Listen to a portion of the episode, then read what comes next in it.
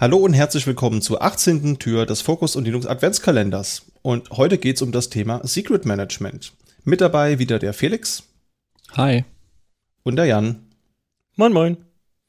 Und heute soll es ein bisschen darum gehen, dass es ja für die Verwaltung von Passwörtern verschiedene Tools gibt. Und wir haben euch einfach mal fünf Tools mitgebracht, die wir euch vorstellen und dann würde ich vorschlagen, wir gucken uns mal das erste an. Und ich bin mir sicher, das ist jetzt nichts Neues für die meisten der Zuhörenden, aber mein Tooltip ist KeyPass. Es ist einfach das Tool, das ich schon seit Jahren benutze. Das funktioniert sehr gut.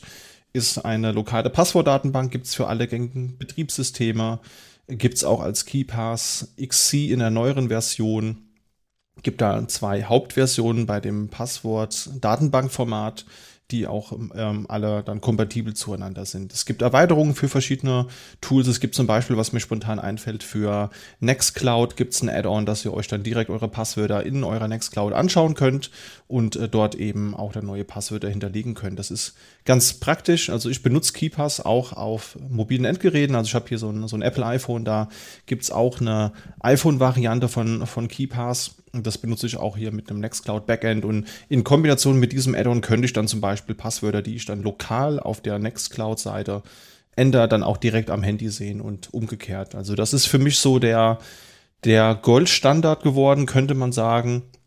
Ich weiß, es gibt sehr viel ähm, SaaS-Angebote in der, in, in der Richtung, also so Tools wie zum Beispiel One Password, die das Ganze halt eben als Service anbieten. Da bin ich persönlich im privaten Kontext gar nicht so der Freund von. Ich habe das gerne selbst in der eigenen Hand und auf der eigenen Cloud. Und deswegen ist für mich Keeper so das Tool eigentlich, das ich seit Jahren benutze. Gibt es auch mit alternativen Frontends, also es gibt es für GTK-basiert, es gibt es für Qt-basiert, es gibt, glaube ich, sogar eine Endcurses-Oberfläche und verschiedene kompatible Rewrites in anderen Programmiersprachen. Ja. Habt ihr damit schon mal gearbeitet, Jan und Felix, KeyPass? Tatsächlich, ich habe KeyPass verwendet, bevor ich zu meinem aktuellen Passwortmanager gewechselt bin. Und ähm, fand ich eigentlich auch immer super. Das ähm, war immer so ein bisschen, ich habe mich damals um, um die Synchronisation so ein bisschen, also das war relativ äh, unopinionated, wenn es um Synchronisation ging. Das ging dann über Plugins und das war eigentlich auch immer schön. Ähm, die Apps fürs Handy waren dann so ein bisschen schon da, aber noch nicht so ganz ausgegoren. Ich glaube, da, das, was mich am meisten gestört hat, ich, also ich, ich mag gerne mehr Passwörter mit Fingerabdruck entsperren oder irgendwie mit biometrisch oder so. Und äh, gerade auf dem Handy das Masterpasswort dann tippen, das ist dann eher irgendwie unangenehm als angenehm. Und das hat dann irgendwie immer nicht geklappt. Und da gab es dann eine Issue, die seit zwei Jahren offen ist, da werde ich immer noch drin markiert, ähm, dass der GPG-Agent nicht mit, mit Biometrik anlocken kann. Ähm, und genau, da habe ich, äh, da habe ich dann irgendwann mal gewechselt gehabt. Also ich kenne das auf jeden Fall. Also es ist einfach einer der Klassiker, deswegen haben wir auch gesagt, ist kaum, also ist wahrscheinlich kein neuer Tipp für die meisten. Es macht aber eigentlich eine ganz interessante Kategorie von Tools auf. Ähm, das, was wir jetzt unter Secret Management in diesem Beitrag oder Kurzbeitrag so ein bisschen behandeln, ist ja das persönliche Passwortmanagement eigentlich, also als Subset des, des Secret Managements. Mhm, auf jeden Fall eine Sache, wo man auch, selbst wenn die eigene Organisation nicht mitmacht im Zweifel oder kein umgreifendes Konzept hat, mit solchen kleinen Lösungen wie eben zum Beispiel einfach einer KeyPass-Datei kann man schon mal nichts falsch machen. Beziehungsweise es geht immer darum, ist, ich traue mich fast, ich bin immer ein bisschen vorsichtig beim Vergeben von Security-Tipps, weil dann kommt immer das große Aber wenn. Also Aber wenn ist quasi das große ähm, Motiv hinter jeder alles Security-Frage. Ich erinnere mich immer an eine spezifische Vorlesung dazu. Ähm, was ist denn, wenn die NSA kommt? Und dann hat auch der Professor gesagt, ja, wenn die NSA kommt, da kannst du einpacken. So nach dem Motto. Also zumindest in, in vielen Fällen. Ähm, aber das ist ja meistens nicht der, der Standard, den wir erreichen müssen oder den die meisten von uns erreichen, erreichen wollen und sollen, sondern man kann sich ja mal fragen, okay, wogegen schütze ich mich jetzt mit dieser Maßnahme? Und da kann man schon eben sich mit einfachen Sachen schon mal schützen. Und eben zum Beispiel dieser Punkt, seine Passwörter zumindestens von der Passworts-TXT-Datei in eine verschlüsselte Datei zu übertragen auf dem Rechner hilft ja schon mal. Da gilt dann zum Beispiel bei Sachen wie KeyPass aber immer der Punkt, jede Verschlüsselung ist nur so sicher wie ihr Schlüssel. Das heißt, wenn man äh, auf die KeyPass-Datei irgendeinen Dictionary Searchable, keine Ahnung, Key legt, der direkt in der ersten Whitelist oder in der Rainbow Table steht, dann ja, ist das Ding halt auch nach fünf Minuten down. Also da muss man sich auch ein bisschen drüber nachdenken. Das heißt, ja, im Zweifelsfall, wenn man sich traut, da Tipps zu geben, ähm, die obligatorischen Sachen, irgendwelche Songs, Lieder, Abkürzungen, quasi so ein bisschen, dass das halt vernünftig wird. Ein starkes Passwort, ähm, vor allen Dingen vor die Hauptdatenbank und dann halt in der Datenbank hauptsächlich random Sachen nutzen, die halt ja entsprechend lang sind. Einfach gar nicht erst anfangen, eigene Passwörter da einzutragen. Alle solche Sachen. Ähm, ich glaube, wenn man da ein bisschen auf die eigene Cyberhygiene achtet, kann man schon viel, viel erreichen. Der nächste Sprung ist dann ja zum Beispiel noch zum eben tatsächlichen vom Passwort weg zum Secrets Management. Und da ist eigentlich eine ganz coole Kombi, wenn man eben auf Bezahldienste zurückgreift, wie zum Beispiel OnePassword.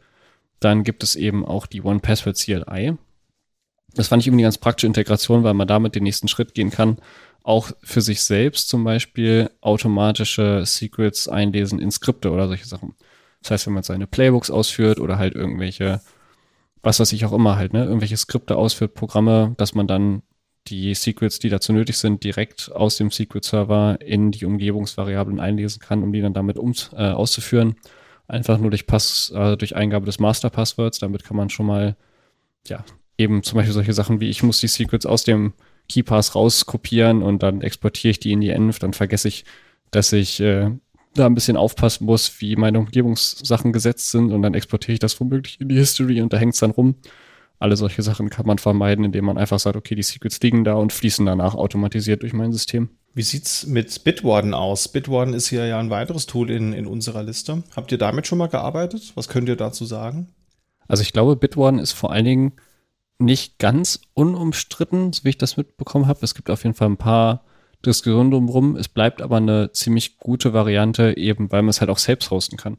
Das heißt, entgegen der großen Sachen, wie zum Beispiel, wenn ich sage, ich will einen Server und ich will synchronisieren und ich will das auf mehreren Tools haben und ich will zum Beispiel eben nicht zu den großen Sachen wie OnePassword oder LastPass oder solche Sachen, sondern ich will halt, es gibt ja auch ne, berechtigte Sachen, sagen, ich will okay nur auf selbstkontrollierten Server meine Secrets haben, dann lässt sich Bitwarden eben auch selbst hosten mit Clients dann für eben Browser-Client, mit App-Client und ist, denke ich, dafür eine valide und gute Lösung.